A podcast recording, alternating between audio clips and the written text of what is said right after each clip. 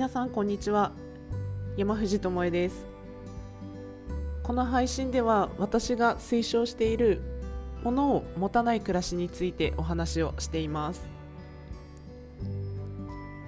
前回は引っ越しをきっかけに大幅に物を減らしたよというお話をしました。で今までこの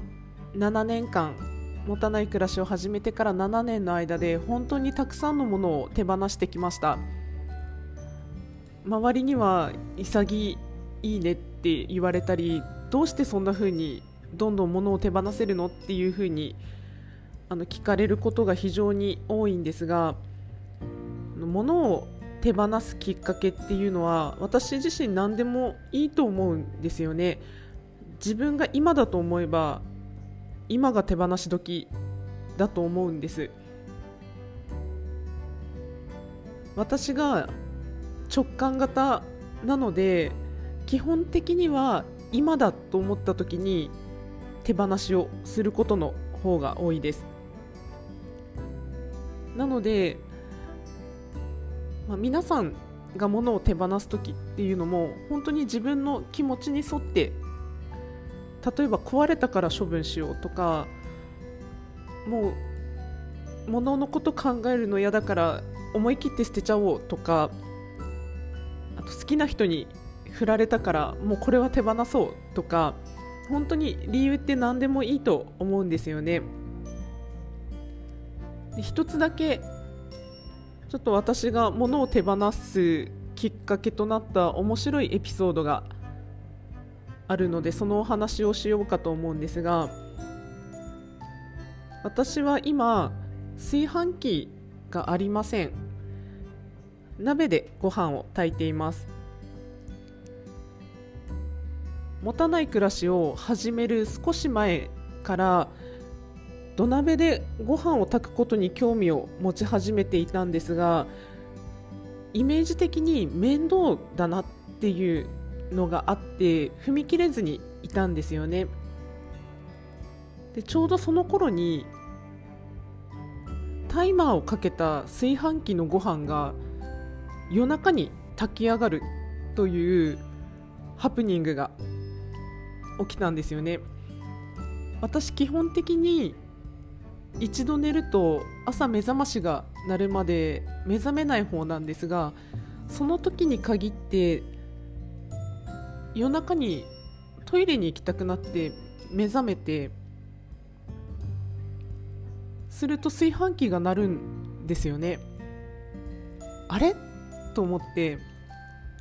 冬だったので外は真っ暗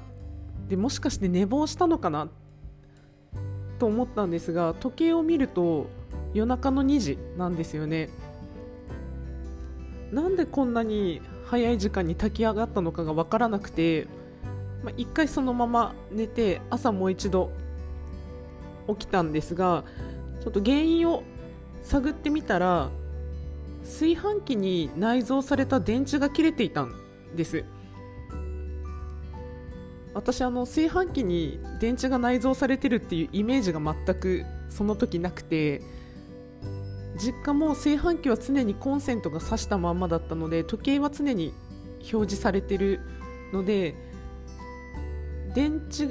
で動いてるという認識が全くなかったんですよね。一人暮らしを始めて炊飯器は使う時だけコンセントに挿すという生活をしてました。なので電池切れる概念もないので電池切れてるとも思わないしでそのままその時コンセント刺して何にも考えずに予約ボタンを押したら8時ぐらいにセットをしたので朝6時に炊き上がる設定にしてたので6時間後の夜中の2時に炊き上がる。っていうハプニングがその時起きてしまいました。でそこから毎日炊飯器のコンセントを挿すたびにたびに時計をセットし直して炊飯タイマーをセットするっていうのを毎日繰り返していたんですがこの作業が結構手間で炊飯器をセットする時間が遅くなれば遅くなるほど時計を合わせるボタンを押す回数が非常に増えるんですよね。これが本当にストレスで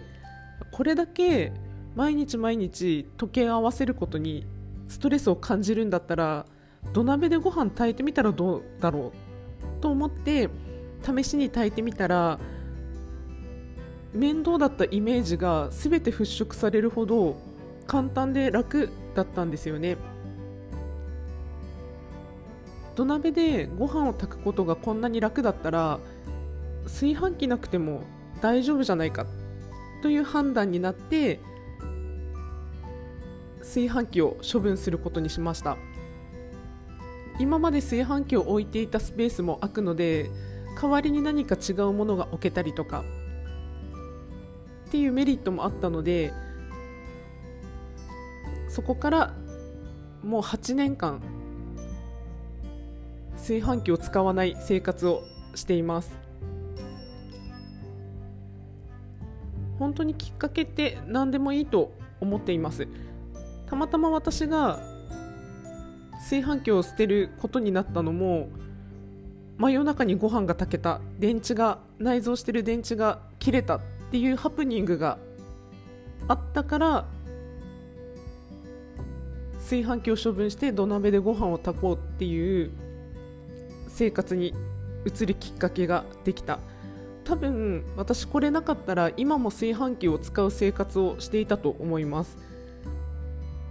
本当にきっかけは何でも大丈夫なのでそこに気づいて行動するかの違いだけかなというふうに思います。ハプニングもチャンスと捉えて手放すチャレンジをしてみるのもいいかもしれないと私は思っています。今回は物を手放すきっかけのお話をしたんですが次回は私がこのものを処分するときに必ず行う3つのお話をしたいと思います。今日のお話何か参考になることありましたでしょうか？もし一つでも何かきっかけができたら私はとても嬉しいです。次回またお会いしましょう。